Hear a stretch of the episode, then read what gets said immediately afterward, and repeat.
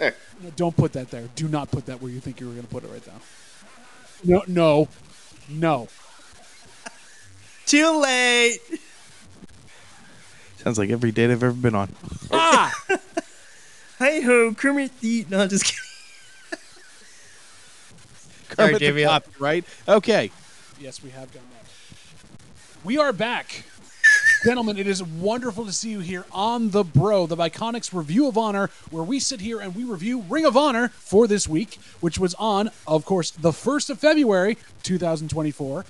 We are excited to be back with you uh, in BC WrestlePod land. Thank you again for subscribing to the channel, clicking that alert bell to get all of our notifications when things come out, dropping those comments down there about things you love, things you hate, how we all booked that amazing Women's Continental Classic on our last podcast. Want to definitely hear about that, and anything else you'd like to do with that, and following all of us on the socials as well. I am JVL. We have Jesse. We've got Mikey. We've got Andrew. We have the full crew back in the house for honestly a Ring of Honor that had a better crowd reaction than all of AEW over the last two weeks. It is crazy to think that they can draw better and have better in a smaller amount of crowd than anything of their big brother and sister can. Uh, gentlemen, did you enjoy the show this week at all? Just before we get to any of the review or anything else. I enjoyed the show, and I'm I'm very glad you are back this week because I did not do as well hosting as you just did in that 35 Oh. seconds where need you didn't take a breath. Just got to stop, put yourself down, because then I'm going to take the mic away from you. You got to stop doing it. Mikey, Andrew, was it a good show for you this week? Did you enjoy it? Yeah. Yeah, I thought it was fun. Uh, it definitely coming out of last week. Last week was very long and drawn out. This week was a lot more fun and entertaining. I think hopefully it seems like they're picking back up the momentum, so let's keep going that direction. Yeah. This was a fun show. Period. I, I will also preface this beforehand. Uh, uh, some of us do watch the AEW product as well as this, and we have noticed that we have to turn our brains off slightly as we watch ROH now because all the ROH talent that's being brought up to be used in AEW segments are, well, I mean, I had it written down here. Uh, they lose. Uh, they're considered not as good. They get beaten up by people coming in, or they're playing the opposite of what they're playing in ROH, like Red Velvet tonight, where Red Velvet was the babyface when she's a heel in AEW. So Yeah. it's very confusing when you're the same brand and yet your product in ROH is superior to what you're basically shooting them up to. Just call crazy. it what it is. They're using the ROH talent as cannon fodder. Yep. and yet they're making them look good. But you know what else looks good, gentlemen? Dalton Castle's debut jumpsuit. Even in the state it's in, where he has been living in it for over two months, he started this promo off with Lexi. Lexi checking in on him again, and he's sneaking up to try to get the, the TVs in the commissary room, only to be have a trap sprung on him that Jerry Lynn is randomly standing there. this was a great way to open the show, but also I also felt the acting was a bit wooden from Jerry Lynn. I was like, come on, dude. Yeah. You got your lines, say your lines. I, I love this. This was a great way to start the show for me. I will agree, Jerry Lynn felt was like an odd choice there. It's like, why are you hiding behind the door? But for me, the person who stole this promo is some of the Taya Valkyrie throwaway lines. She's stealing the spot, like like telling last week he threw cheese at me and it hit me right in the face, and it was Kraft. It wasn't even Gruyere, and she was genuinely upset over that. And then her calling out and clean that suit, it stinks as she's leaving. That was the best part of the promo. I mean, we got some some meat in the promo there of the there's going to be a match next week with Johnny TV and Dalton's friend. And this is like, okay, now I'm intrigued. Now I have to watch next week because I don't know who Dalton's friend is and I want to find out. And his friend's going to Slam Town, apparently. I think, you know, to be fair to Jerry Lynn, yeah, it was a little awkward, but I feel like he's also really in an uphill battle with this because he's got Dalton Castle, he's got Lexi, he's got the TVs. And I mean, those are some of the best on the mic performers that they have in Ring of Honor. So, you know, it's just, it's not going to help him much. But uh, yeah, I thought it was great. Uh, and I have to say, I'm very happy that we don't have smell-o-vision because, uh, yeah, Dalton Castle's wearing that funk really well. Anytime Dalton Castle is on my t- Ring of Honor screen, I am always going to have a good time. This was fun. And I got to echo what Jesse said because Taya made me crack up so much during this, too. She's just, I'm like, Taya, you're very good at just being quippy. you just like sling these out. I loved it so on- much. on- It- It was so good. I was gonna say, on AEW TV, she's not allowed to talk. She's just there to get beat up. So Yep. it's very strange. Hey, we agree that match was really good between her and Deanna on Dynamite. Don't do that to them. I Let's agree with you that down that- Taya shouldn't have Taya shouldn't be losing on Dynamite, Yeah.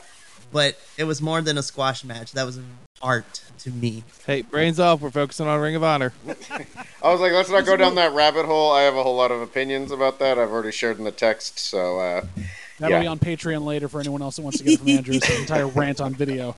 Uh, but we moved on from this wonderful promo to get to our first match of the evening.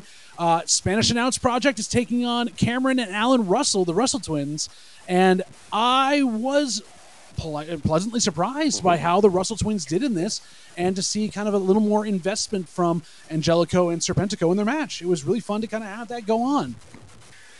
I was like you surprised at the quality of this match. I thought, oh, again, no entrance is going to be a squash match, but this was definitely more of an enhancement match. Mm-hmm. I really liked Caprice and Riccaboni kind of pushing and building the prestige behind the tag teams as they're having more tag team matches. And since the belts are back and actually being defended, was very happy about that. Andrew looks like he's going to explode, so I'm going to keep going with my point and then run away. Angelico's submission at the end was just absolutely a thing of beauty. I like Serpentico's black mask. I know there's a whole lot of, of meaning behind that. I'm sure Mikey can fill us in on. And then I really like the point at the end where the Mama's Boys came out. Cole was still wearing the mask because to me, hey, look, we're continuing a story. I was very, very happy about that. yeah, I I did catch Caprice talking about that, and it frustrated me a little bit shield. Because we talk about the legitimacy of tag teams that we have here and all this stuff. And why are we getting yet again another thrown together tag team? And we can talk about it later. They tried to bring some history to it, but we have a yet another tag team thrown together, getting a proving ground match against the tag team champions. I'm happy they're there, but I'd like to see them against an actual tag team. This is two weeks in a row that, or at least you know, two matches in a row for Undisputed Kingdom. We've seen them improving ground against people who are not tag teams. It, it just didn't start me off well, but the tag team action was really good. I agree. I thought this was a great chance for the Russells to really show what they could do. Uh, and there were spots where I noticed that SAP were actually kind of uh, helping guide them, like they were directing a little bit, but they were working. It wasn't like a, you know, a degrading thing or anything like that. Like they were working really well together. So I thought it was a great show for that. Um, it was a good match for everyone involved. Uh, I did think Mikey was probably going to be upset about the Mama's Boy showing up with uh, Cole Carter wearing that mask. But story wise, I I appreciate what they're doing with that. But yeah, don't tell me that we're going to appreciate the legitimacy of tag team and legit tag teams, and then have put together tag teams fighting for tag title shots and beating established tag teams. And we'll talk about that later. But justice for the outright outrunners too. I also I have one other question for you, Andrew, because you are the expert on this one. So I saw two Serpenticos at the end of this. Obviously, does this now mean that Cole Carter is also Serpentico, and like people are multiple people are playing the role? Serpentico dos. Dos. Okay. Yeah. That, that makes me feel better then. So now I can see like you know there isn't a lot of confusion, and it's just you know evil Serpentico and And good douchey Serpentico. Serpentico. Yeah, yeah. Yeah. Oy vey. okay, first the match, and then I'll get into the, you know what happened afterwards. Yeah. I really enjoyed this match. I think I've been a big fan of you know Spanish Announce Project since we've gotten them in Ring of Honor, but they have become one of my favorite staples in Ring of Honor. They're up there with the Outrunners for me, just because I'm like, don't be fooled. They might be laid. SAP might be laid back. The Outrunners are hokey, and their gimmick is kind of corny in the best way possible. But they are actually really good tag teams. And this was a fun enhancement match, as Jesse said. Now, when the Mama's Boys came out, I will admit there is a small part of me that still didn't appreciate Cole Carter, you know, wearing the mask. But I wasn't upset about this one only because the mask was still in one piece, which is while I still don't like it being pulled off and being worn around like a trophy. It makes sense in the context of the story because they're like basically Griff Garrison and Cole Carter are like frat boy heels, kind of, is essentially what we're going for. And that's okay. But at least the mask is in one piece. I will never forgive Claudio because that mask was destroyed. He destroyed it and then wore it, which was JBL had to be there for my rant when we covered that one episode. but I, I will. Oh, yeah. Oh, go ahead, Mike. I'm sorry. I'm not going to cut you. La- That's okay. Last thing I'm going to say about this, I'm actually excited to see where the next chapter of this feud goes. And I'm excited, hopefully, if they do the right thing, SAP gets a lick back, and then we go into this one and one, and then we have something. I would love, funny enough, I would love to see these two teams at Supercard of Honor have a blow off match in some capacity. It'd be a good like second or third match on the card, like something like that to like keep the, the energy going. My my only point to say there is that the beauty of him wearing that mask is he can't really talk, and we've learned that Cole Carter not talking helps him so much. The gyrations. But, but, But me and Andrew have kind of talked about this when the few times you guys haven't been here, me and Andrew ran the show. We're kind of gro- Cole Carter's kind of growing on us where we don't necessarily hate it as much as we used to. That's only because he's, you know, talking less. so uh-huh. using it sparingly is doesn't okay. counter my point at all. That enhances my point. Speaking of enhancing a point, because we'll move on from what we've got here, uh, we move on to one of the MVPs of this year so far of Ring of Honor in Nyla Emmy Rose. Camacho. Yes, Emmy Camacho. So good. I, so I'll, I'll set this up as it is. We knew a squash was coming because Nyla Rose was coming out to take on Emmy Camacho. She's wearing Athena's vest, which I love as well. It's really that off. Catch That's the that. whole point It was there. so good. But what I actually enjoyed about this, this made story sense. If I see Nyla take on Athena's students week after week, running them down, that's a squash I want to see because they're students. They should not be beating a professional wrestler who's been out for a couple of years. And the fact that it's Athena's students draws that storyline in even more without Athena being there. So having Emmy have a decent little bit of flurry, a little bit of offense, and then Nyla just completely destroying her worked well in my estimation. Yeah, no, I I agree. I think you know I like that they told us that she was uh, one of Athena's students. I'm I'm kind of okay with Nyla going on kind of the kind of this squash run because uh, the my first thought was, oh, she's basically like doing what Wardlow did, is just going to blow through people. The difference is the character quality that she is getting in promos and even in the ring. In this squash, there was one moment where she did that dive and she like looked to the hard cam for a moment. It was just like great little bits that she throws in that makes it entertaining and continues to tell the story that she's been telling. And that I don't know if she's used that finisher before, that kind of torture rack into a cutter.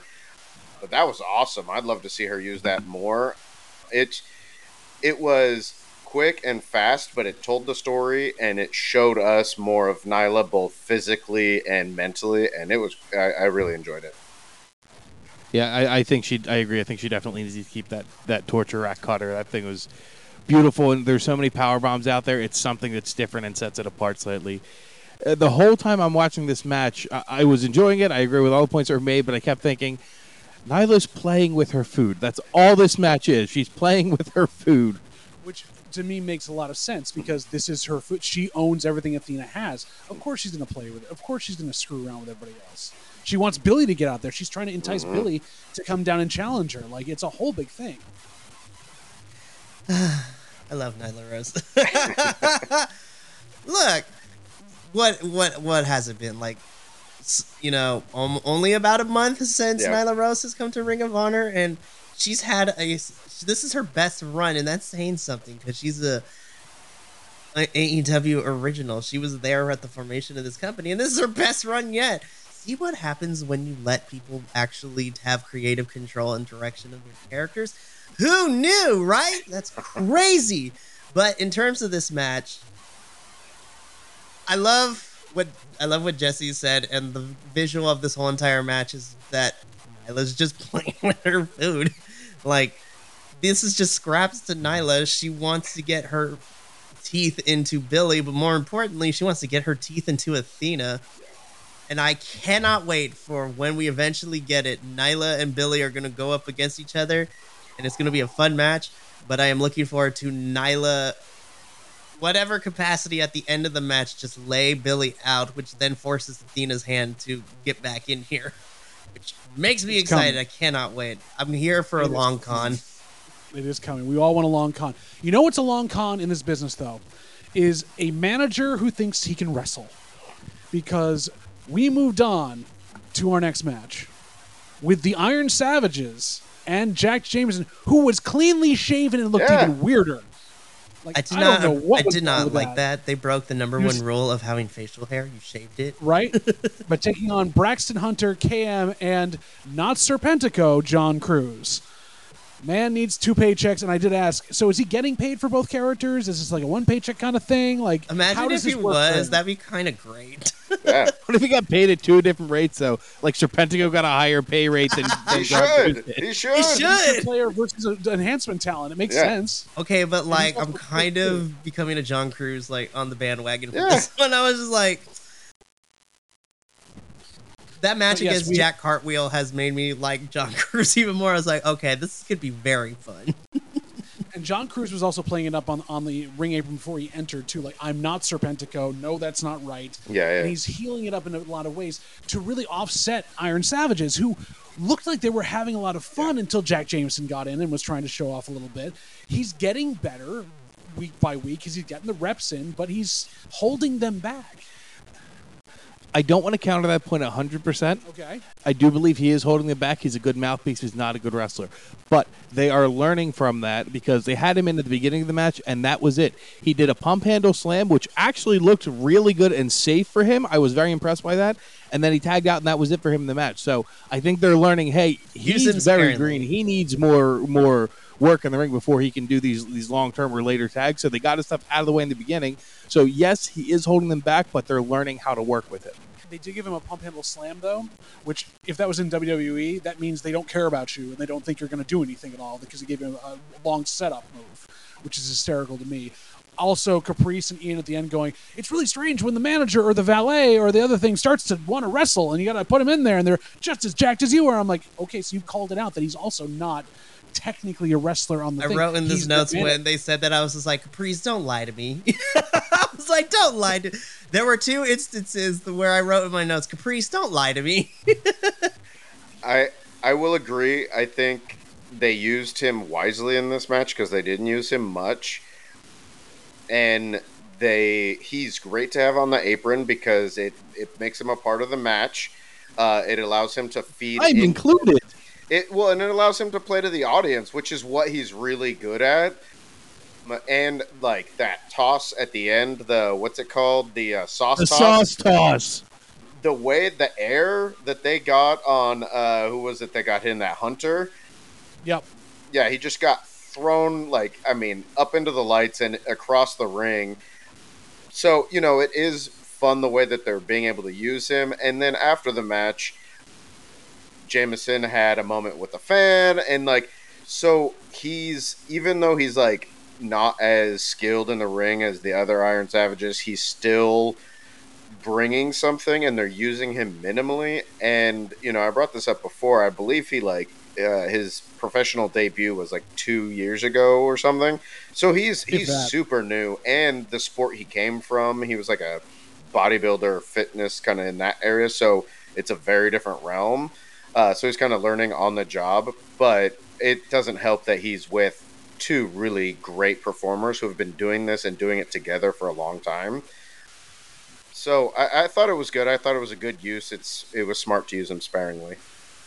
He is the road dog of the Iron Savages. I dig it. I mean, this ended up being what exactly what I've wanted Iron Savages needed for the longest time.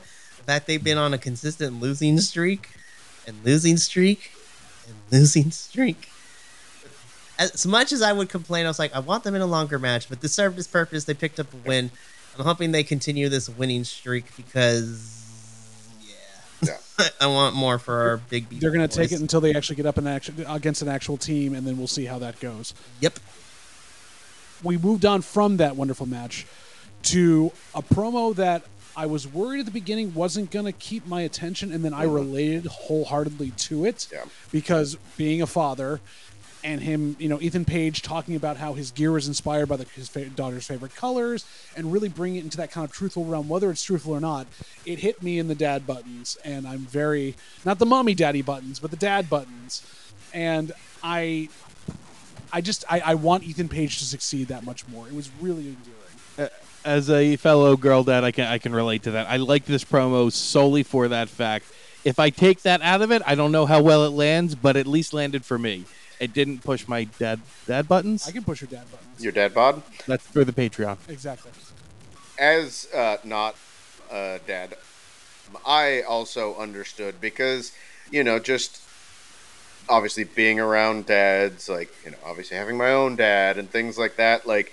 I understand what that would mean to someone, especially when he's like made this promise and all that stuff. I thought it was funny because my first thought was I I love his new gear. That gear is fire. Like it was really cool. And then him telling that story and going like, okay, well now it's even better. Now I like now that's what I want to see him in, and I'm buying into it. And but he delivered it in a way that like had some sentiment to it, but also that still played into the all ego-ness of it. So I, I, thought it did what it was supposed to do, and now there's a little bit of extra connection to when we see him in that gear or those colors or any of that kind of stuff. Very much so, Mikey. Also, you're you're not a father as well, but I feel like you enjoyed this as well. I could see in your eyes. He's a father. That is true. He's the father of all of us. He's Yeah. our daddy. I might as well be shoot. It's like corralling children with the line of you. You don't say that. I say it out of love, though. I wouldn't say anything I don't truly mean out of love. But as someone who was raised by a, parent that was both mom and dad for most of their lives, I understand the power of promises because that is something that I hold dearly just in my own regards to, and that's something that, you know, I was taught growing up is that whatever you do is that if you're going to it's not just about saying you're about something actions need to be backed up by it so actions and words need to be kind of they need to be on the same spectrum of the coin so to speak. Is like you can talk the talk but you also got to walk the walk. Now do i think ethan page is going to win this championship? Perfect world i would love to see that. I don't know though if we're ready to kind of take this out of out of Kyle Fletcher's hands because I think he's just getting started with this run and I want to see more from him. But do I think that when the inevitable collision happens between these two, oh, it's going to be beautiful. Uh, it's not going to be on collision. It's not going to. I say, was that intended? No. Well, it's a He's class. gonna go on a rampage. It'll, Jeff. be, it'll be It'll be dynamite. dynamite. Yeah. No, I'm really excited for this match to be at Super Card of Honor because I feel that that's what we're building towards. Is we're getting this. Ho- if not sooner, I would love to see. If we don't get the match, I would love to see it at Super Card of Honor because I feel that both of them deserve to have a grand stage like that to be able to do this. The promo itself was adorable. As someone who works with nine children of my own here at the Biconics, but also as an educator in general, and I have multiple multiple kids that I take care of, not just educational wise, but also their social emotional needs as well. This one hit home for me because I was like, I love a good wrestler who is also a family man. And I can't help but root for Ethan Page. I was like, man, you can't. be-" Like, I cried when I saw Cody's kid at WrestleMania last year on the Titantron. Like, we went up to kiss Brandi and his child. I was like, you can't do this to me. I don't have kids. But I'm excited for this clash. I think Ethan Page is great, and I want him to keep this purple and pink color scheme because it actually is different, and I like it. A plus on the It is- outfit. It is a perfect way to kind of get himself into that kind of almost like Hart style black, white, and purples. It's always very nice there. Uh, but we move on from there to. I know I'm going to get crap for this. This was my match of the night. I figured It was not the cleanest match. It was not the best match on the the, entrance card. alone, though. It wasn't even the entrance, Mikey. The story that was told in the ring and the switch when it was turned, when Dalton finally woke up, you can see the mastery of the craft in that. You can see a wrestler who knows what his body does in space and how he can work a partner to tell that kind of story without looking like he's botching everything. Uh, it was really well put together in that respect. Also, very much enjoyed the entrance with the water that's then poured out for the boys, who were the Russell twins, Andrew. Yeah. That was the Russell twins as the new boys there. Uh, and then I also enjoyed Caprice saying, Where does he get the cheese from? Followed up by Rick Riccaboni going, You know, I'm always concerned about Dalton Castle's package, which Yeah. is just a fun way to get set stuff up in there as well. After talking about how much he paid attention to the amount of Dalton Castle's chest hair that was there, Yeah. because he was not clean shaven and you could see the stubble. The stubble. The stubble. Uh, I also did notice they said he was wrestling out of Rochester, New York, not the Catalina Islands. So he's devolving back to old Dalton Castle. Even his entrance uh, um, stuff from the announcer. It's it's it's genius to see this because it's playing on all levels of it at once. And if you don't catch it, it doesn't take away from it. So I did enjoy this. I do have a couple counterpoints. Sure. Um, I have a new name that I know you don't like, but since he is the way he's acting, this isn't Dalton Castle. This is Distraughton Castle because he is distraught in all of his acting now. He's so very much into his character work, and he's very good at it. I was concerned for him because that first time he went over on the over the top, he smashed his face right on the ground, and it was almost like a Taka out of the Royal Rumble style. I thought he concussed himself. I was slightly disappointed in this match, honestly, because I wanted it to go longer. Your points are valid, and I agree with you. Dalton Castle, top five uh, character work in any wrestling promotion right now. Um, but I just I wanted the match to go longer. Yeah, I agree. That that bump he took out of the ring, like, yeah, I thought he really hurt himself, and I was happy to see him back up and moving. But you could even see the red on his face from where he hit. I think it we're he we're really lucky that he is a veteran like he is. Uh, I love that when he came in, and I think it was when Aaron Solo didn't shake his hand or something, and he said, "That's bad manners." Um, you know, I just love that stuff from Dalton Castle. I also like the fact that when he's with Lexi, you know, just Lexi, he's like oftentimes very distraught.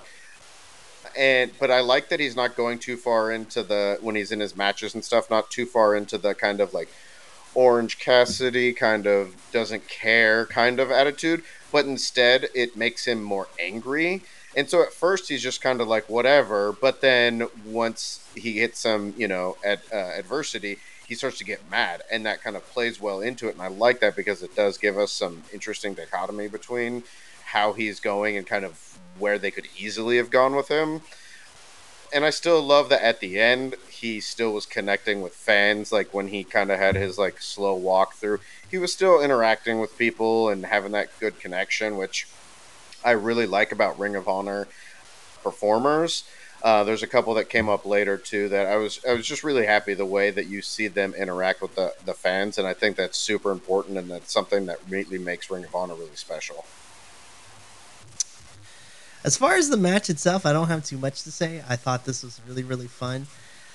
This was not my match of the night, and I will go as far to say as I love the in-ring storytelling, but as far as character work, this was not my character work moment of the night. That comes next. um, no, I I'm in the minority when I say this. I like seeing Aaron Solo here in Ring of Honor. I think because with the bloated roster currently where he was beforehand, I think being able to work in Ring of Honor just gives him a different utilitarian purpose in the way I guess is the best way to put it. The sense that he was presented one way and he was working one way over on Dynamite and in AEW land, but in Ring of Honor it feels that he looks happier is the best way I can put it. I mean, he still lost the match. I would love to see Aaron start to build up like a win here and a win there out to kind of balance out the losses.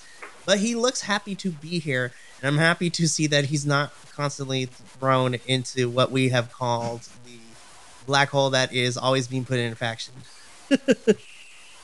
but yeah, Dalton Castle made me laugh. I may or may not have made a meme with him on the cart. Always good to see on that, and that that keeps us uh, happy with what we see there, and also engaged with some of our favorite wrestlers. Just like we're engaged with a certain wrestler when she does promos with Lexi Nair. Nyla Rose, my God, like This is my promo of the night. God, I, I can't even like you.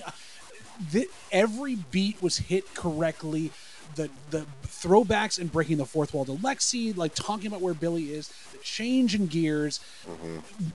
She has been wasted for years in AEW where she hasn't been able to do this type of stuff. I didn't think the promo that started the night with Dalton Castle and the TVs was going to be beat. This blew it out of the water. This was amazing, and I want. I have a couple statements to make, and I say this with all due respect. Nyla Rose, you are incredible. Please don't come and harm me. Please don't. Please don't beat down Lexi like that. I thought I loved her outfit, and then you called her the Quaker Oats man. I'm like, no, well, no, now I can't unsee that. So this whole illusion shattered thing. She's good for your I w- heart. I was thinking more Colonel Sanders, but A little bit. No, hey, get out of here. You don't talk like, like about Lexi like that. She's a gem. Lexi sells feel really well, and Nyla Rose can be absolutely terrifying when she looks right down the, the camera lens. I uh, I I loved at some point Nyla was talking about Athena's actions and minions and all that kind of stuff, and she called them dumb, and then Lexi just like under her breath, "That's not dumb," and then Lexi almost broke when Nyla was just kept tapping her in the chin, and she's like, "Isn't that right, Lexi?" And it was just like so good. There, it's so entertaining. It's so fun. Like really, we would have the best promos in professional wrestling on Ring of Honor, even if it was just the Nyla Rose, Athena, Lexi, Billie storyline and the Dalton Castle and the TV storyline. Those those sets of promos that we get every week from those group of performers is incredible. It's it's amazing. It really, really is. So, strapping kids, we're about to go to Render class. hat real comes quick. so, this hat comes on when I talk about some writing in terms of characters, storylines, and things like that. But normally, it is to critique bad storytelling and bad character work. I'm here to give praise because this is how we do character work proper. For those of us that have been following Nyla Rose for a very long time, her current character arc in Ring of Honor is exactly like her social media game. Like she is this funny on the internet. There's a reason she has been voted by wrestling magazines like best social media of the year for like two years in a row. Not only is she quippy, she's funny, and I love her smart comebacks for the haters too. It is so good. And of course, we have all been subjected to Nyla's stint when she was a commentator for Evil Uno. like Or wrestling mystery the- wrestling. Yep. do Mystery the wrestling. roll. she she is great. And what I loved about this is is that as Jesse and Andrew mentioned is that taking what both they said, what I appreciate about Nyla Rose in this iteration is that there is a duality to her character in depth. She could be hilarious, she could be funny, she almost broke Lexi a couple of times. The one moment I caught is as she was listening to Lexi kind of try to not tell her where Billie was. It was a really quick thing, but I picked up on it where Nyla just turns to the camera out of the corner of her eye and just goes, and then goes back into it. She just looks at the camera like, girl, what? but then she put the fear of God in me when she started yelling, and Lexi's like, I'm gonna back away now. And then that's where we get the native beast version of Nyla Rose. I'm like, on one hand, I'm like, don't hurt me, Nyla. But on the other hand, I was like, yes? The question mark? I, We- we did I'm have a question. frightened and slightly Does turned on. I don't know how to feel.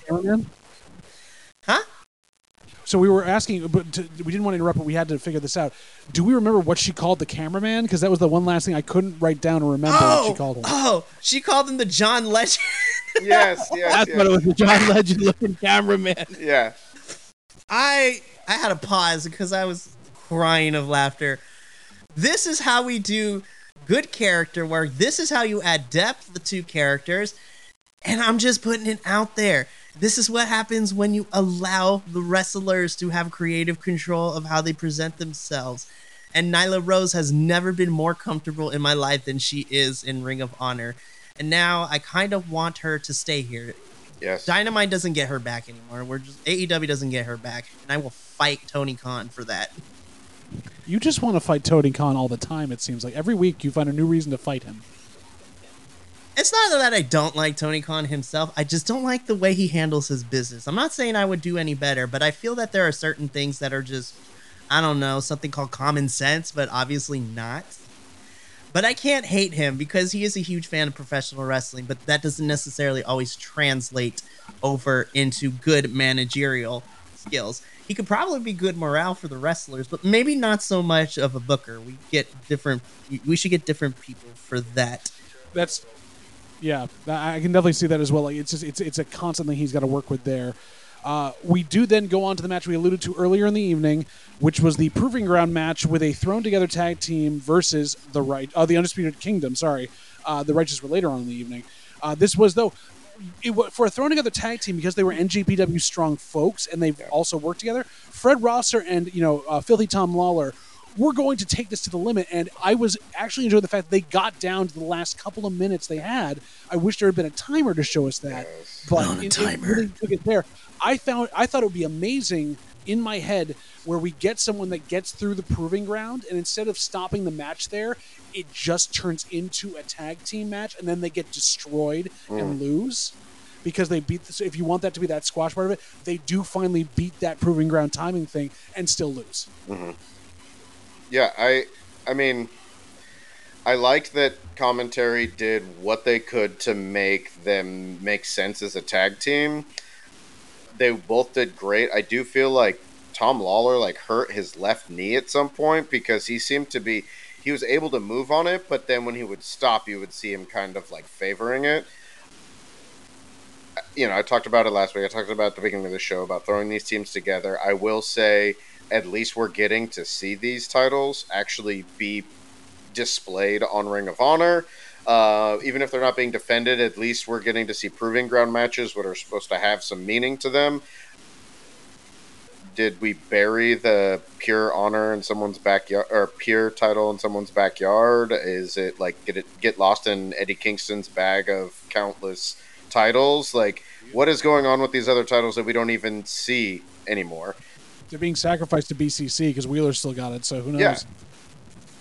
I thought the the Devil's jackets that I hadn't really seen before on uh, Undisputed Kingdom were super cool. I liked those.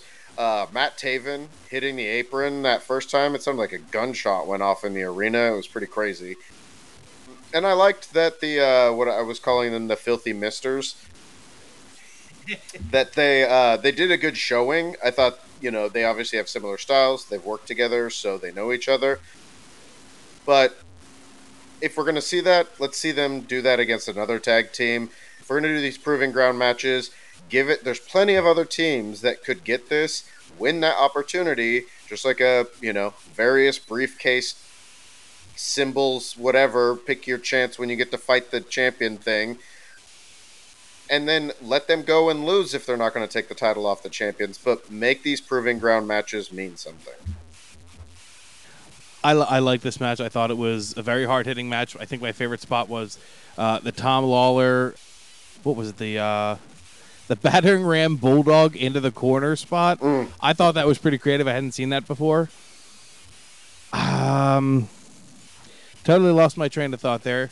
Oh, that's what it was. Andrew, I, I'm making a Mikey and Andrew here. I'm making a uh, non-executive executive decision here. Andrew will be naming all of the thrown together tag teams from now on. he gave us the Mamas Boys. He gave us the uh, Filthy Misters. So that's it. Andrew gets to name them from now on. Seconded. Sweet. Mikey, do we get a vote on this, or is this? No, wait, never mind. You, this is not a democracy. I mean, I am You're El Jefe here. as the, the residential tag team expert, of course, duh, that's like a given. So, Andrew, welcome. You have a new position. You're naming all the tag teams between all the reviews that you you know do now. Which more on that later. And I've got just one more thing to say because I've asked for it three weeks ago. I asked for it two weeks ago. I asked for it last week. So I'm, I'm going to speak directly here. Tony, please don't listen to any of their lies and listen to my truth. Give us a timer for the Proving Grounds match. Thank you. I almost got lost in your eyes there. Hopefully Tony will as well, so we don't have to fight him. Nah, that's it. Listen, that was a one night thing only. Like, SA Mikey ain't coming back out unless I get really upset again. I don't know. I put my money on Mikey versus Tony Khan, so Uh, listen, I don't need to fight him. All I have to do is verbally give him a smackdown. Anywho's, Mike, I'm- um, your thoughts on this match? I am going to make a bold statement here. I feel that currently across the whole entire universe that is Ring of Honor and AEW, specifically Ring of Honor, I like seeing the Kingdom in action because it makes me forget that they are stuck in the sequel that was the MJF universe. Now it's the Adam Cole Bay Bay universe now with everything. I disagree with Andrew a little bit. The Black Jackets are kind of basic bitch mentality.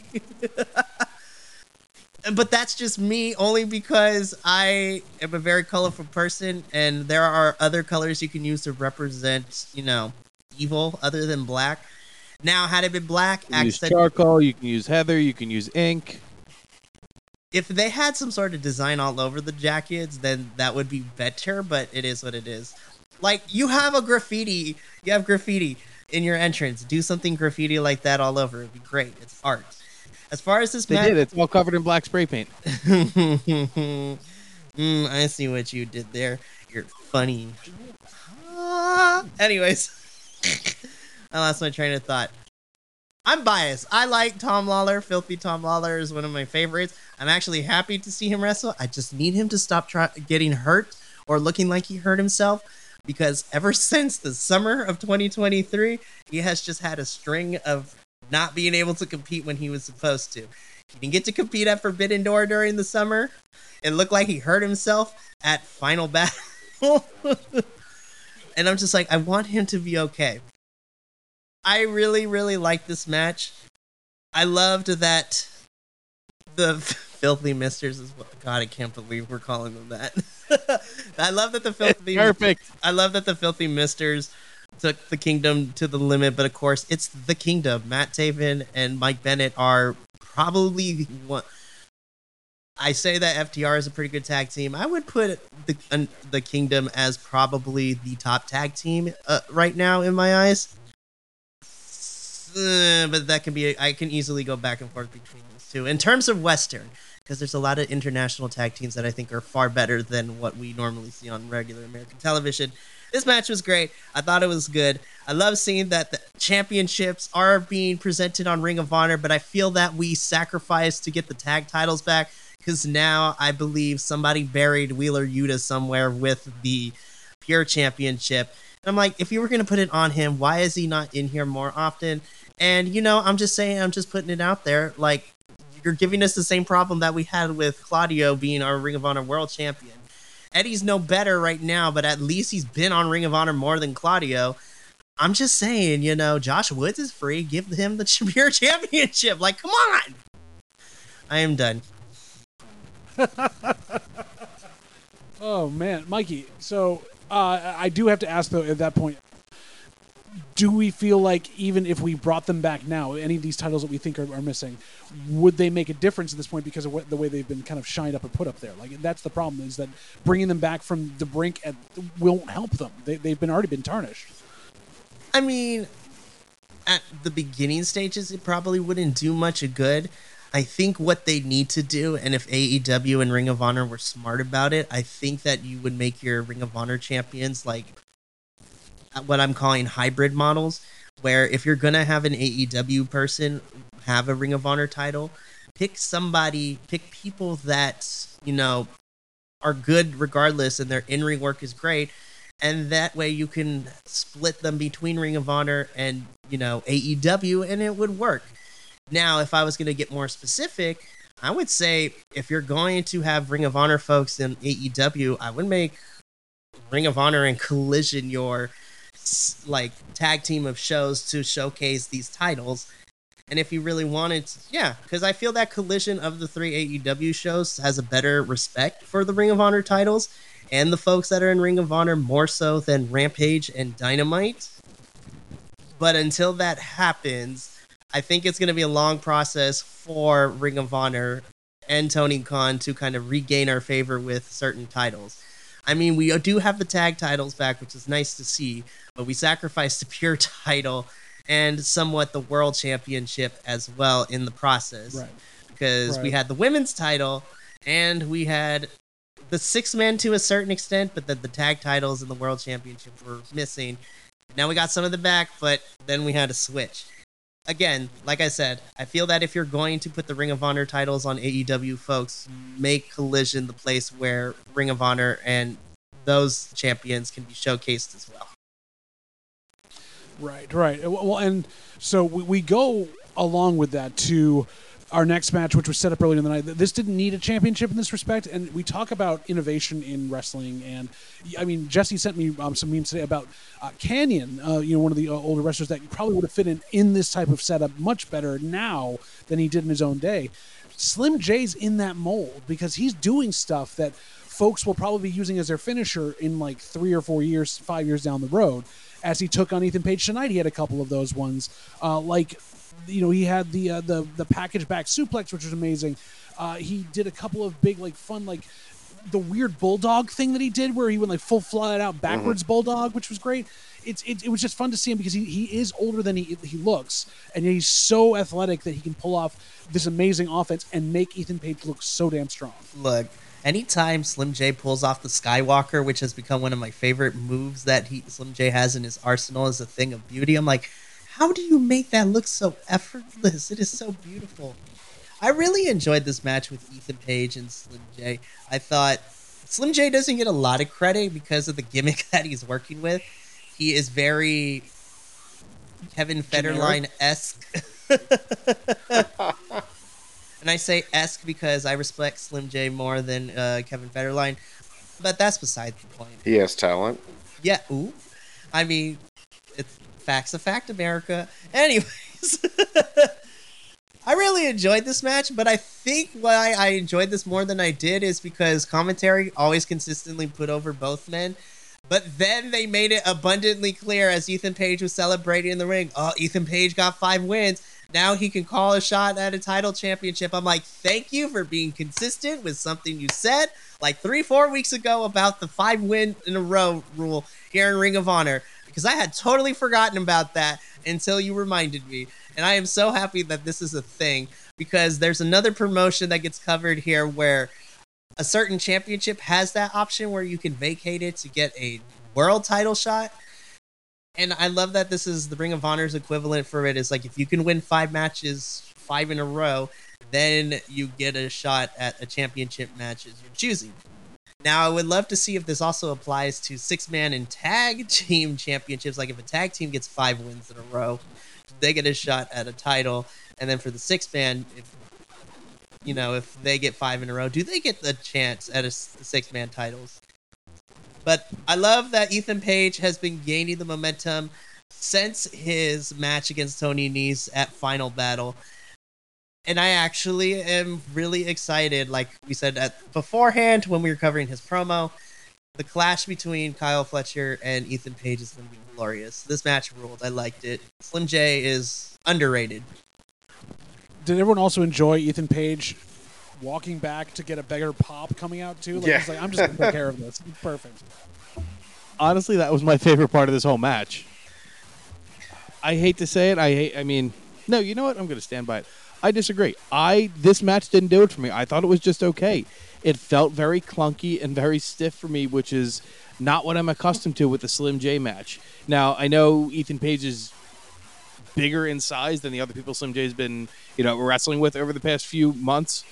But it just didn't do it for me. And uh, the only way I can sum this up is, yeah, we have Ethan Page wrestling 2003, and that's it. That's the match.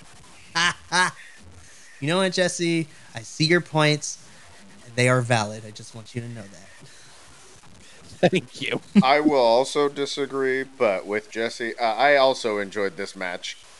But you know, I mean, we all obviously had our favorite parts of this. I will say, Jesse, that my match of the night involved the righteous. So, but with this match, my favorite thing of this match, and this is not to take away from the action, was uh, this was another engagement with the audience. Was Ethan Page when he went up to the corner and he yelled down to someone in the audience? He's like, "I'll sign it afterwards, right? Get that pen ready." and he interacted with them. We didn't see afterwards. I'm sure he went over and did that, but it was just a reminder that Ethan Page is a fan of professional wrestling, but he's also like un- he appreciates the fans. And just like Nyla Rose on social media, he does a lot of stuff. He does a lot of interactions. which just makes me appreciate him. Even if he goes heel, like I can appreciate who he is as a professional wrestler. Uh, and then in the ring, uh, I thought this match had a lot of action in a short amount of time. Uh, I actually thought that Slim J was a good heel against Ethan Page, even if Ethan Page isn't full face. Slim J is just kind of a slimy, weaselly kind of character. I thought that worked well against Ethan Page, and the High Flyer versus the Powerhouse I thought was a um, a good matchup. Yeah, I thought this was a really fun match. I really enjoyed it. Uh, I think the way that we're going to see Ethan Page pick up that victory against Kyle Fletcher is if AEW is deciding to do something bigger with Kyle Fletcher. Right, exactly. Uh, Speaking of doing something big with someone else, though, because we got to the next match, which was uh, Billie Starkz versus Killa Kate. I was surprised that we didn't have Nyla Rose interference on this, uh, Same. but this was kind of fun for her to do. I love the commentary called out that Billie Starkz was pushing Rick Knox around to get him out of the way, or whatever the referee's name was, basically because he was in the way for her entrance. She was sort of going heel in certain ways, and she definitely uh, had uh, the electric chair package drop was crazy, Yes. but also scary. And then she also she really sold that elbow off the tope that stopped her from going on it. That was like, ow! I couldn't think my neck would not turn that way, but still, Stop copying my notes. I do my best. This is exactly what I had. I love the the cradle or package electric chair driver, mm-hmm. whatever you want to call it. My concern around that is is that going to be her new finish, and is that predicated upon the fact that Serena Deeb is back? And I know Andrew, you had mentioned that earlier in the week with us, because I hope that's not the case. But like a crystal coffin remains to be seen. Yeah, I, no, I, I love that. It's kind of like an uh, electric chair uh, inverted power bomb almost, and I like the fact that Billie is strong enough to so far pull it off against a couple of our opponents. I really enjoy Billie's switching, which is kind of funny because I think that works really well against Nyla because Nyla does the same thing, but it's very different. Like Nyla Rose has this, she's laughing, and that almost makes you more scared of her. And with Billie Stark, she kind of switches from kind of uh, what I think of as like the happy anime girl into like the mean beater. Like she just she just flips in and out of that so quickly and so easily. Uh, I think it really fits for where she came from from Athena. I thought the match was long enough for them to be able to show some interesting things, give some adversity, and for Billie to pick up another good win. But I agree with you, uh, JVL, that I, I was expecting that Nyla was going to come out at some point, uh, even if she just like popped up on the screen or something. Wasn't there for it. Wasn't there at all, and that's very sad. I'm gonna keep this short. Billie wins. Yay. I mean, that's what we needed. I mean, yeah, Billie wins here. I'm more antis- I'm anticipating for what comes next week because, you know, Nyla gave Lexi the ultimatum. so that comes next week, and I'm super excited. Especially we're gonna be in Athena's hometown, so it's gonna be Well, also poor Lexi having to both babysit Dalton Castle and also deal with this on the other side. And she's just got a lot going on, so we got to let her be. She should be getting two paychecks as well. Exactly, Lexi and Lexi. Speaking of, of backstage interviews and stuff like that, this one didn't need to be on tonight. No, because we still don't have the brackets. Yeah, th- this was awkward and awkward for the sake of we're setting up a heel turn, but doesn't need to be. And I find it funny because I know Rachel Ell- Ellering can be a good heel. I don't think Leyla Hirsch can be a good babyface, and she's having trouble being one. And I think that that's the problem here with this entire thing. Uh, that's a big problem. The first thing I wrote down with a bunch of exclamation points was brackets. This is the first time we're hearing about it. We like brackets better than eight people tag matches, but it's been long enough. Let's get them. Let's see them. Like we want to see what they are. And I mean, I thought I said that the uh, the Slim J and and All Ego Ethan Page match was stiff and clunky. You want to talk about stiff? This was just. I did not enjoy watching this promo. enough said about all of that. I just like the Nyla Rose appearing in this. This got me hoping that we might actually see the brackets by the end of the night. Uh, yeah, uh, let's let's see this so we can start getting hyped about it. I think we're all excited, but we want to see what those matches up. We're gonna see how that tournament's laid out. Oh, Leyla, I love you so much, Leyla. But, and I try not to, you know, typecast people. But Leyla works better as a heel for me, and Rachel as a face. I mean, I know Rachel has the propensity to be a heel, but poor little Leyla is not a believable face to me. And her trying to be a face, and this is gonna give me so much hate for what I'm about to say. But with Leyla talking in the way that she was presenting herself, I was waiting her to be like, "Yo, Adrian." I was like, "What is this? Like, what is happening?"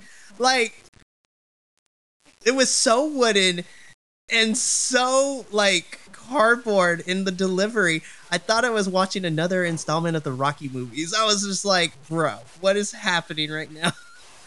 You doing the rest of these? No, I'm not. I'm, basically, for me, it was we are friends. Yes, yes, we are friends. We will not turn on each other. No, we will not turn on each other. Exactly. I hate you. I love and hate you. I hate you more. You, you mentioned you made two Rocky references, so rest in peace, Carl Weathers, of course. Yeah, Yeah, of course. for sure. Dillon, you son of a bitch. Yeah, th- th- this sh- this should have been left off the card. Uh, it should not have been on there until we had a bracket. Put it on next week. We'll deal with that because we move into a wonderful match next. One that I'm just going to set up with who's in it and send it over to someone who got to speak to someone in this match all by himself. It was the infantry versus the righteous. Uh, I was so happy to see the righteous back on my screen. I know we talked about it a few weeks ago. I still want another promo with them from them. I'd like to see how they've grown in that department, but I was so happy they were back. This was a good match. They were given time. It wasn't a squash.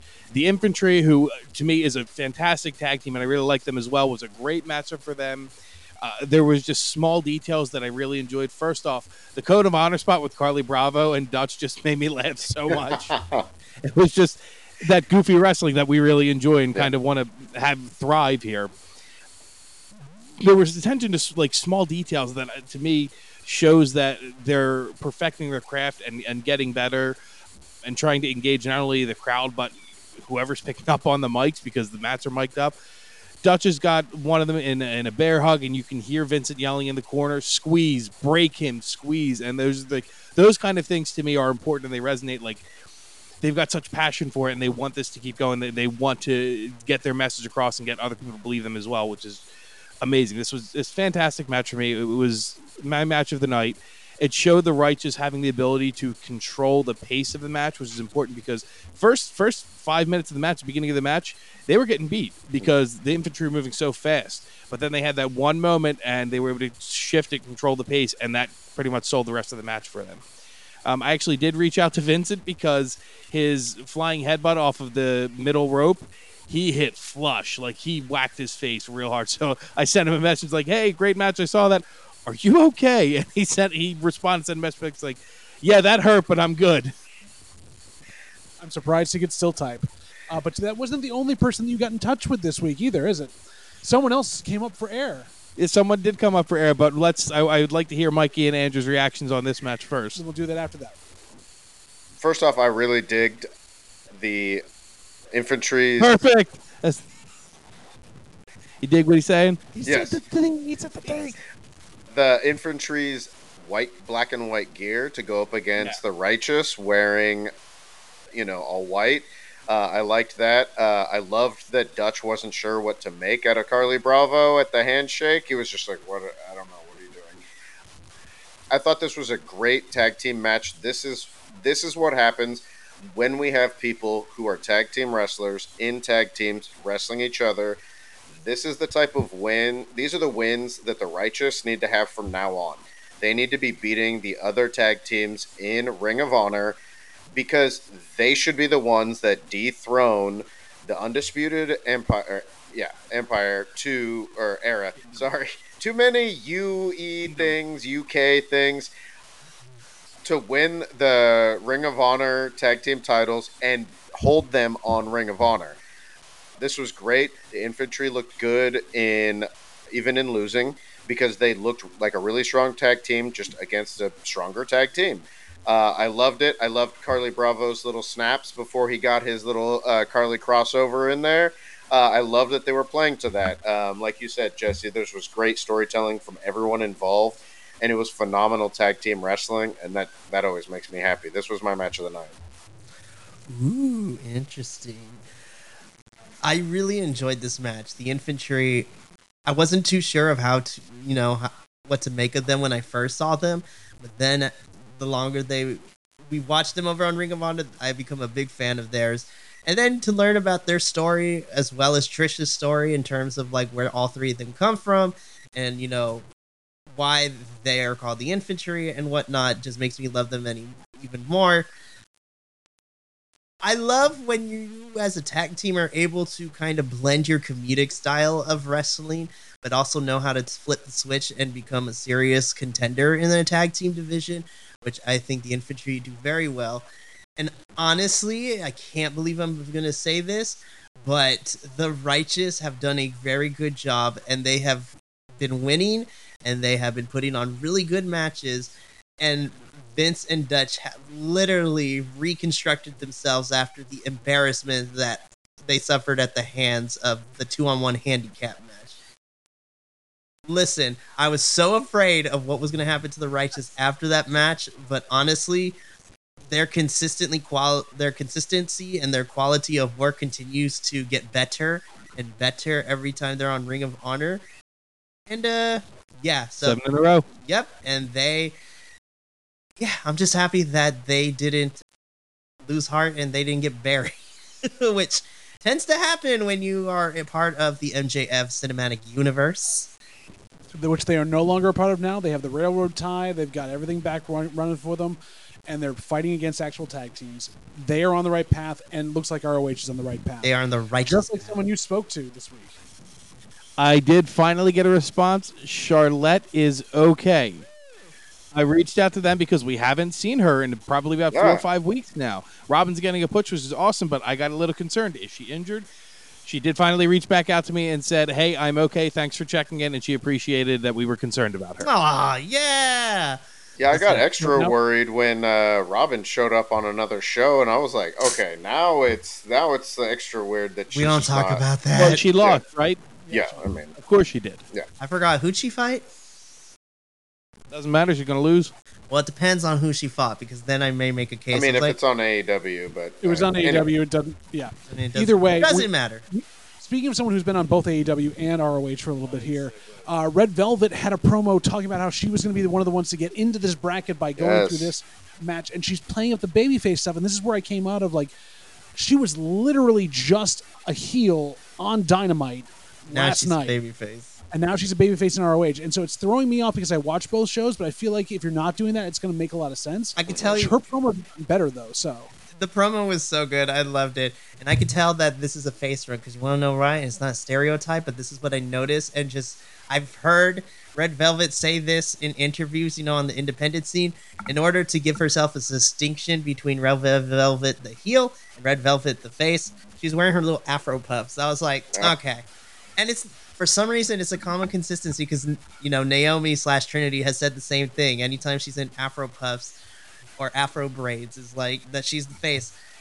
I gotta give it up to Red Velvet. Since returning from injury, I was just like, oh, you have skyrocketed up to my one of my favorite women's wrestlers right now, outside of Athena and Billie and Ring of Honor right now. I love that she kept the whole gimmick coming from your mama's kitchen. like it still gets me every time.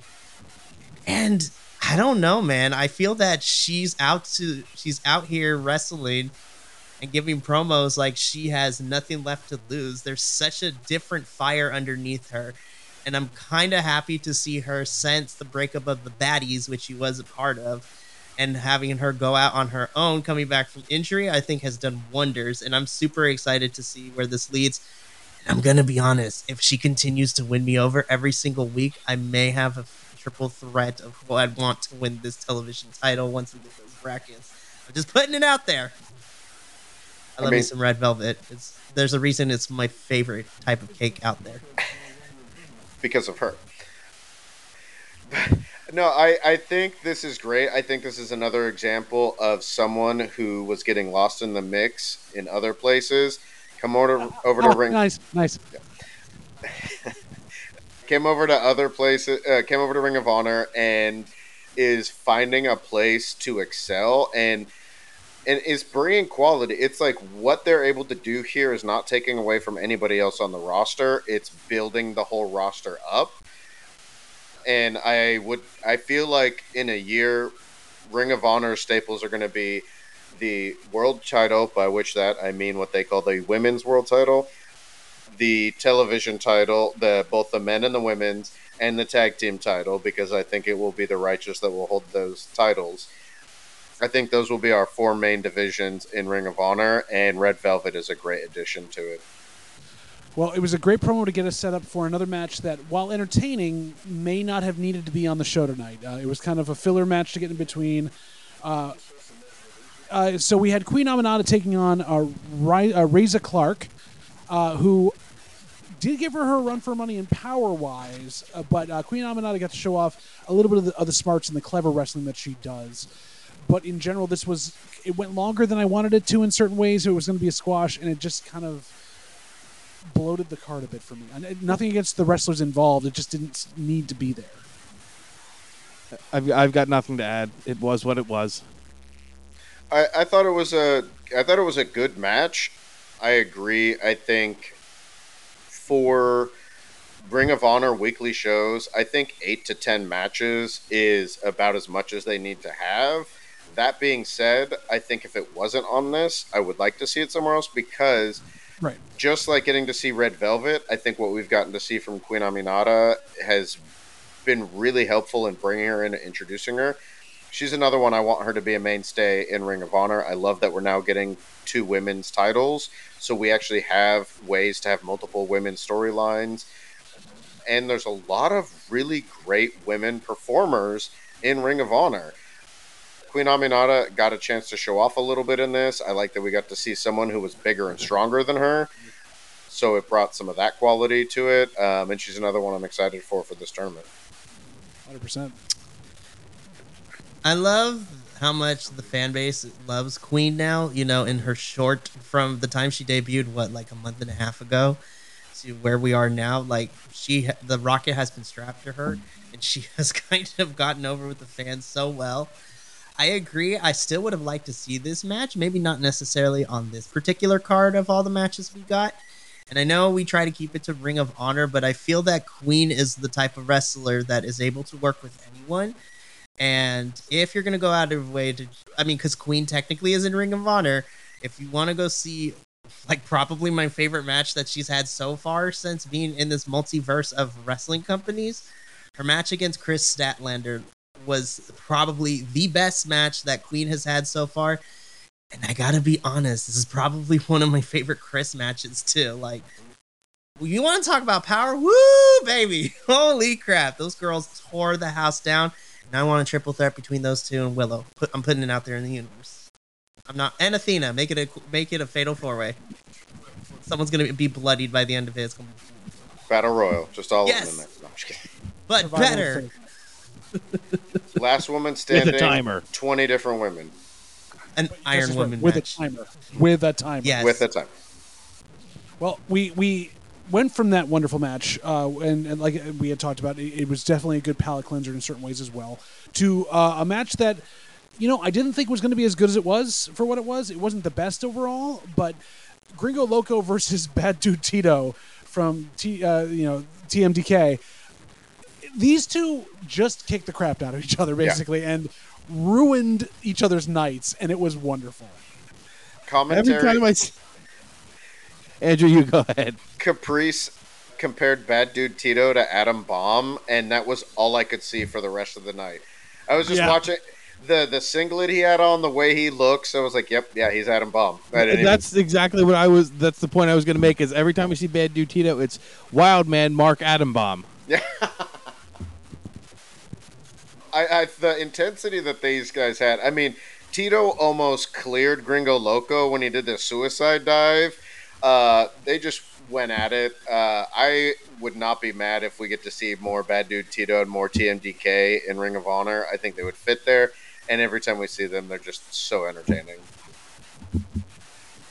I, I thought this was a great match. That Spanish Fly was amazing. I don't even understand how Bad Bad Dude Tito was able to get the full rotation on that. Every time I see him and like how he can move out and freakishly strong and fast and agile and quick as his, I want to see him versus Brian Cage. Yes. I think that would be a great match to see. But my my one point about this match is when's the last time Gringo Loco got a win? He's usually playing the heel in most of the luchador matches too, and he ends up taking the pin a lot too. You're right; he hasn't gotten a win in a very long time. Well, and even Will the be oh, matches. Oh Gringo Renegade. Well, and really, the matches that he hasn't lost, like he wasn't the one taking the pin. It was multi-people matches, so he wasn't winning those matches, or his team was losing. So yeah, he he hasn't had the best record. Is he Serpentico? Serpentico I mean- Trace. I mean, to be fair, to be fair, he yeah in Ring of Honor he Gringo Loco doesn't tend to win a lot. Now in GCW though is a different story. so you guys, this was my match of the night. Oh. I am a and Andrew knows this very well. I am a huge TMDK fan, only because you have the best technical wrestler of this generation.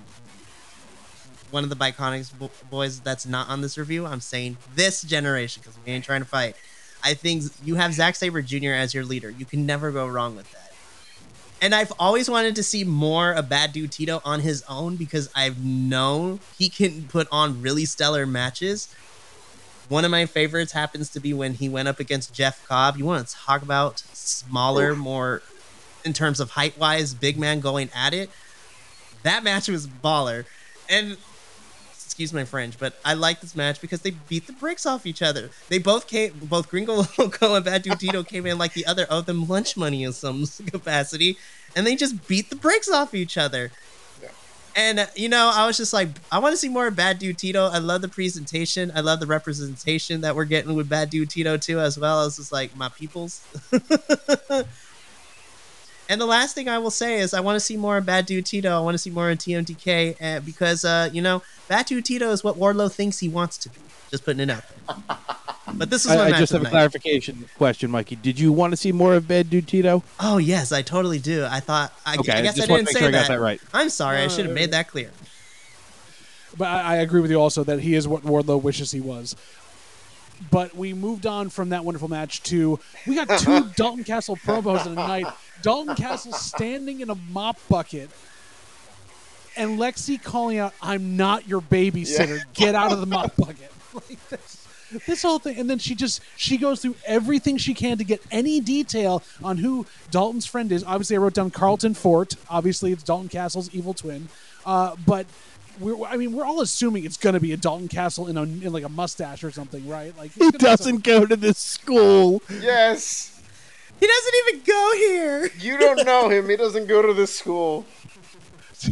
Does he have a name?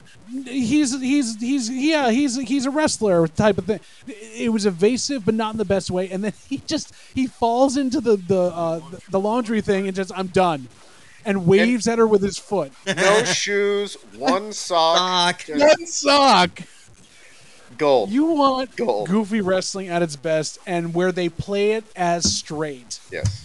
This is what you get, and it is amazing. It helped lift my spirits this evening. So good. I think I'm gonna go and see if I can find a laundry card online so I can stick it in my office at work and just fall in it when I'm done. Be like, I'm done. Bye, Lexy. Yeah, uh, Lexy Nair better win some award, like at the end of the year for backstage personality or something. Like, she's they're printing money off of her, and it she every week the people she's working with so good, so good. Again, Lexy is so good at what she does. But yeah, I lost it at the line. I'm not your babysitter. Get out of the mop bucket. I just want like a mini series on YouTube with just the misadventures of Dalton Castle. just chrono, uh, chrono, chronically how I would buy that. honestly, I would watch it. I would watch it that mini series so much. Would, would it be more along the lines of like one of the WWE produced um, th- uh, documentaries from the '90s, "The Self Destruction of Dalton Castle"? Yes. The slow fall of Dalton Castle. Dalton, screw Dalton. Oh my goodness! We could come to that though, but we, we got from there. We went over there. We know obviously it's going to be Dalton Castle and a mustache, something else. Which we move on to the first of two four-way survival of the fittest matches. Uh, this one with Trish Adora, Red Velvet, Kiara Hogan, Diamante. The lovers are fighting. Kiara Hogan and Diamante having a little tiff. And I did wonder to myself, have they practiced these moves at home a bit? Because they were a bit cleaner than everyone else's. The short answer to this is yes, in more ways than one. But, anyways, I okay. So we got two. We got two four corner survival matches back to back. This was probably the, my favorite of the two that we got. I think both of them ended up. I enjoyed what I saw in both of them. But yeah, Kiara and Diamante, I was just like, yeah, you could tell that they practice. like, you could tell. I was kind of surprised to see how. I was kind of surprised to see Trish not do Trish things. I guess the best way to put it. I don't know. Something for me kind of fell off with Trish. And I mean, granted, you have four women in the ring all at once, so everyone's got to get their stuff in. But yeah, it felt really weird, and I feel like Trish was just missing from a couple of spots here. And I was like, this is kind of weird because we know Tr- Trish is really good in the ring. And I mean, I we know she can go in the ring. It's just this just wasn't her night. And you know what? Everyone has an off night. I wonder if she's still feeling the effects of getting the bricks beat off by Julia. Because Lord have mercy, that match was brutal. I feel like Jesse's got some feelings about this match. This is a safe space. Express your feelings, and we'll tell you why you're wrong. I was kidding. Th- this is not a safe space, clearly. We were on the precipice of greatness here. No, I- they had such a strong start. Everyone got some moves in. Everybody looked strong, and then all of a sudden it was like, "Yep, yep, it's been four minutes. Wrap it up." Give them time. You didn't need that four-person one at the end. Yeah, I was happy about Jack Cartwheel, but let the women work. This could have been so good. Instead, it just turned into another mediocre multi-person match that this promotion started to become known for. Caprice and Ian did jinx it early on because they said in the first two minutes, "This is great." You don't see this a lot in four-person matches, but everyone's still in there. It's not two on two. It's not people rolling out of the ring. Everyone's still in there getting their licks in. And this then was that the second part where I wrote, Caprice, don't lie to me. See, I will counter that because I, I actually liked how uh, it was, especially Kiara Hogan, but some of the others seemed to pick up on this too. She played really well to the. This is a four-person match, so she would hit one, hit the other, hit the other, and she did it a couple times, and then others did that as well, and so it felt high-paced and high action it was shorter than I would like it to be, but at the same time, the way that the ending came with Red Velvet taking advantage, hitting, uh, what is it, uh, in the mix? in the mix. Yeah. Yeah. To finish it and really take advantage of it, I thought what we got to see was uh, how each of them kind of worked with the stipulation that they were in. Um, I do agree, though. They talk so much about how these multi women matches are to give them an idea of what the brackets are going to be like for the TV title. That means that these matches should hold some more weight. For me, that means this should have been the main. And then maybe if they made that the main, they could have given them more time, make the men's match a little shorter. But that being said, I did like what we did get to see from them, and I'm hoping that just like we're, it looks like they're paring them down as we get closer and closer. So maybe we'll get you know a triple threat next week or something. I don't know, but that seems to be the route that they're going.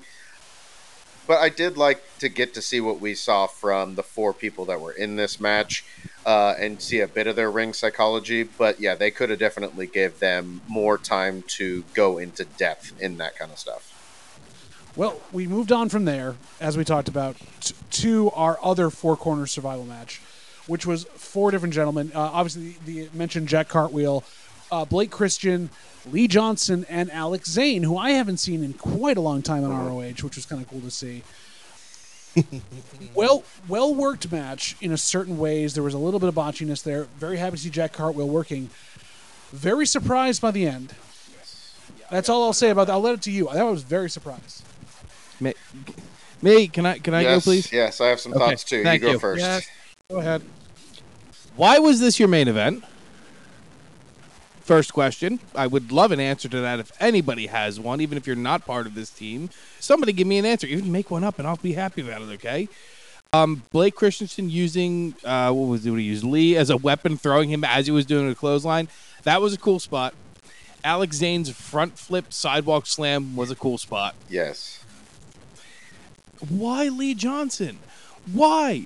What are we doing? He's not over. The people are not behind him. They're not doing anything with him story wise. This is his second main event that he's been in, the second that he's won.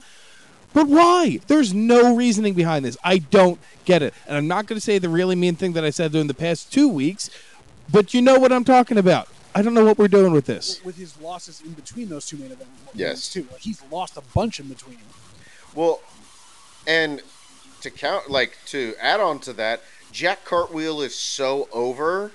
Like, why is he not winning this? Like, I feel like he's so obviously over in this match. Every time he went to do something, like the fans were all about it. Like, it felt like, oh, I just called an audible and let him win the match because he he is the one that the fans are cheering for. I agree. It should have been the proving ground match, or it should have been the fatal four way that was before this one. That should have been the main event because those matches carry weight, and that's what your main event should be. I'll give it a week, maybe two weeks, for us to see Blake Christian and Willie Mack tag again together. They brought it up when he came down. They beat an established tag team in the Outrunners last week, and if we don't see anything about that, that's going to irritate me to no end. Would you want him and Willie Mack to take on Fred Rosser and Filthy Tom Lawlor as the like the thrown together tag teams? to see who's going to get a title Those are shot. the dirty misters, thank you. Yeah, yeah. Filthy misters. Filthy misters, yes. Yes, yes, yes, yes.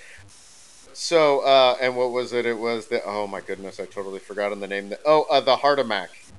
Yeah, the Heart of Mack. Part of Mac, Yeah. yep.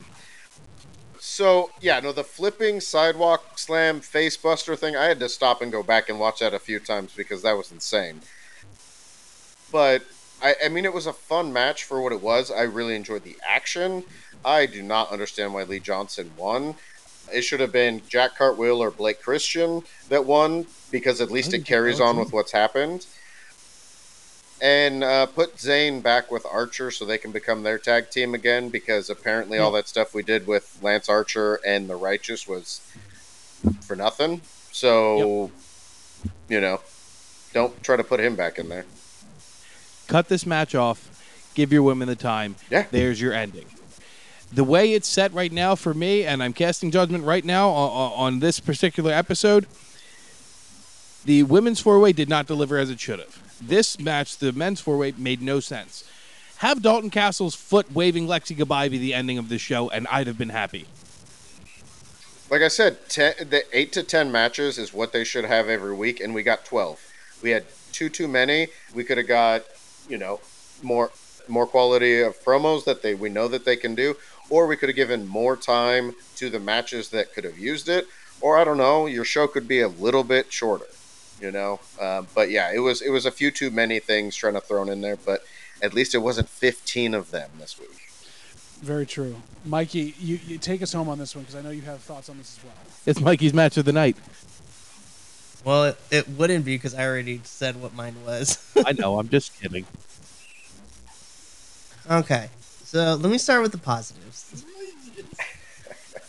so, I feel very lucky because I have seen more of Alex Zane's work, especially because he did a stint in a little indie promotion, as some of the other Bi-Conics boys calls it, and I thought he fit in really, really well. And so did Blake Christian. They're they're all over the place. This is where it gets tough. I don't agree that Lee Johnson should have won. But in this weird universe, I understand why he did. Hear me out. Can, can you give me the answer that I asked for then? Yeah. Okay. Yes. Expand on that. Please. as the boss, I'm not going to. No, just kidding. no, I will.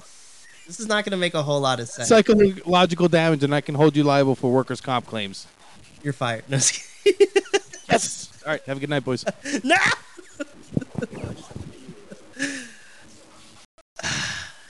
I don't necessarily agree with it, but in my little brain of mine, Lee Johnson winning, I feel, and this is the saddest thing, I think because Lee has been on this multiverse roster for a while and we really haven't done anything, if I'm going to be completely honest, and this is really sad to say because, you know, I know more of Lee Johnson's work in the Independence than I do here because he was he's presented better on the Independent scene than he is on this roster, unfortunately. I feel this was just to give him, you know, be like, hey, you're a reliable hand. Here's a win for you. That's the only reason he won this match is because this is the pity win in the sense be like, you're very reliable. You don't complain. You're hardworking. Here's a win that means absolutely nothing.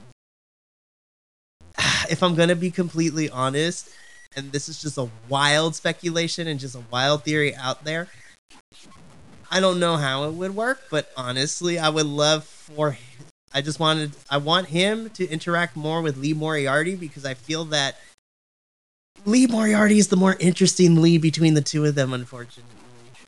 I think The two Lees. the two Lees. I think Johnson's in-ring ability is fantastic when he's able to wrestle, but he is a charisma vacuum. He doesn't do promos, and when he does, they're not necessarily great. Moriarty is really good with both. He has good in-ring talent, and his promo skills, when he's allowed to be himself, can do wonders this is the only reason why Lee won is because it's a hey, good, good job, kid. Here's a win that you know you've been losing so much in your reliable hand. I don't agree with it, but I think you need to do something to inject some sort of excitement into Lee Johnson. I thought we were getting something when he was feuding with Moriarty, but then they cut that thing really quick. And actually, I would kind of like it if Shane Taylor Promotions picked him up and put him underneath their wings and then showed him their ways and then slowly start to corrupt Lee Johnson and give him a bit of an edge. Because I think that three man, you know, team of Shane Taylor, Lee Moriarty, and Lee Johnson would actually be very fantastic to watch. And it would inject something that Lee Johnson definitely needs. I totally understand with all of us with the consensus that we should have given this win to Jack Cartwheel because he's the most exciting thing. What I'm ho- but what I'm thinking in terms of long term is that we love Jack Cartwheel with a burning passion because he's the shiny new toy that is in Ring of Honor. What I'm hoping is, is is that we know the athleticism is there, but I need to see Jack cut promos. I need to see him interact with character work because the athleticism is there, but we haven't seen any other facet of it and i need to be able to see the other two things in terms of promo work and just what direction he wants to go with his character in order for me to be like okay he's got all three. Now we can legitly say he needs to pick up a win here. But we're all we're getting right now is just the athleticism and his in-ring charisma is great but does that translate to character on camera work is the question. And I think he has it, but I need Ring of Honor to give me that opportunity to see that. So while I would love Jack Cartwheel to pick up a win here, I think if they give us too much too quick, he's gonna get discarded and lost in the shuffle if it turns out he can't carry his own on camera with a microphone in hand as well. That's just me. Well-. We'll have to see as we go into the future with that whether Jack ends up coming around. But we've come to the end of our bro. But before we shake hands and observe the code of honor again, because we again forgot at the beginning, because I forgot this week. What were your empanada scale for this? And we have talked at length about what could have gone where, what could have been there. We just need to know overall what was this team. Seven and a quarter would have been less if the righteous hadn't been on my screen. I uh, I give this 8.3. It was shorter than last week, heading back in the right direction. Uh, there were only two squashes. That was really good. Uh, could have been a shorter show, but what we got was some really good stuff. So I, I enjoyed it for the most part. Great. I give this an 8 out of 10 empanadas. I thought for the majority of it, the in ring work was great. Had some really fun backstage promos as well. Just some minor things that need to be tweaked and improved as they've already been covered through this review. But 8 out of 10. I honestly enjoyed it. And an hour and 45 minutes was so nice compared to the almost two and a half hour show we had to deal with last week. I, I do apologize for not being here for that. I did watch it. I just didn't have to review it. But I gave it a seven and a half out of ten empanadas because had they restructured the night the better way, it would have been an eight. But we had to have it that way where it was. Gentlemen, hands in. Observe the code of honor if you'd like. Uh, Andrew, feel free to kick our hands away. It's okay. Uh, and uh, we've appreciated to go through Ring of Honor. We really do enjoy being able to watch this. We're one of the few people that go through and, and go through Ring of Honor every week with you. We're happy you join us on that on journey. And of course, as per usual, for Jesse, for Mikey, for Andrew, and for myself, thank you for being here. And remember that you are Bi-Conic. We're all Bi-Conic here at the Bi-Conic Wrestling Channel. And we'll see you in the next video. And we'll keep talking. The cat is trying to climb up on Jesse again, which is So- wonderful. So Like, are you trying to do the Billie Starkz thing? That's Oh, my thing this- for Ring of. Honor. I'm doing that. Okay, got it. I was So- like, yeah. did you? So we gave them collectively. We gave it a seven point seven. Is our collective score for this? Mhm. Seven point eight if you round it up. Because it was seven point seven six, but How do I like digitize that for someone like an eighth or like you know like eight out of ten parts of an empanada? But also, uh, I've been doing this uh, for the last few shows, and no one has noticed so far when we do the code of honor. Mhm. So if like one of you put your hand out to do the code of honor, okay, never mind. do you notice the difference? You put the same hand out. Ah, you put the same. Is it put, you put the same hand out? No, I put my left hand out because I noticed in Ring of Honor, only the heels put their left hand out because usually they're, most people are right-handed, so they put the left hand out so then they can hit with the right hand. So it was just a fun thing. Interesting. Oh, okay. Now I got it. Now I'm gonna keep my eye on that. Honestly, that's so good. You pick up on the best stuff, Andrew. You really are like watching with hawk's eyes and pick up those small things. I appreciate you so much for that. It's the theater background. It's the theater background.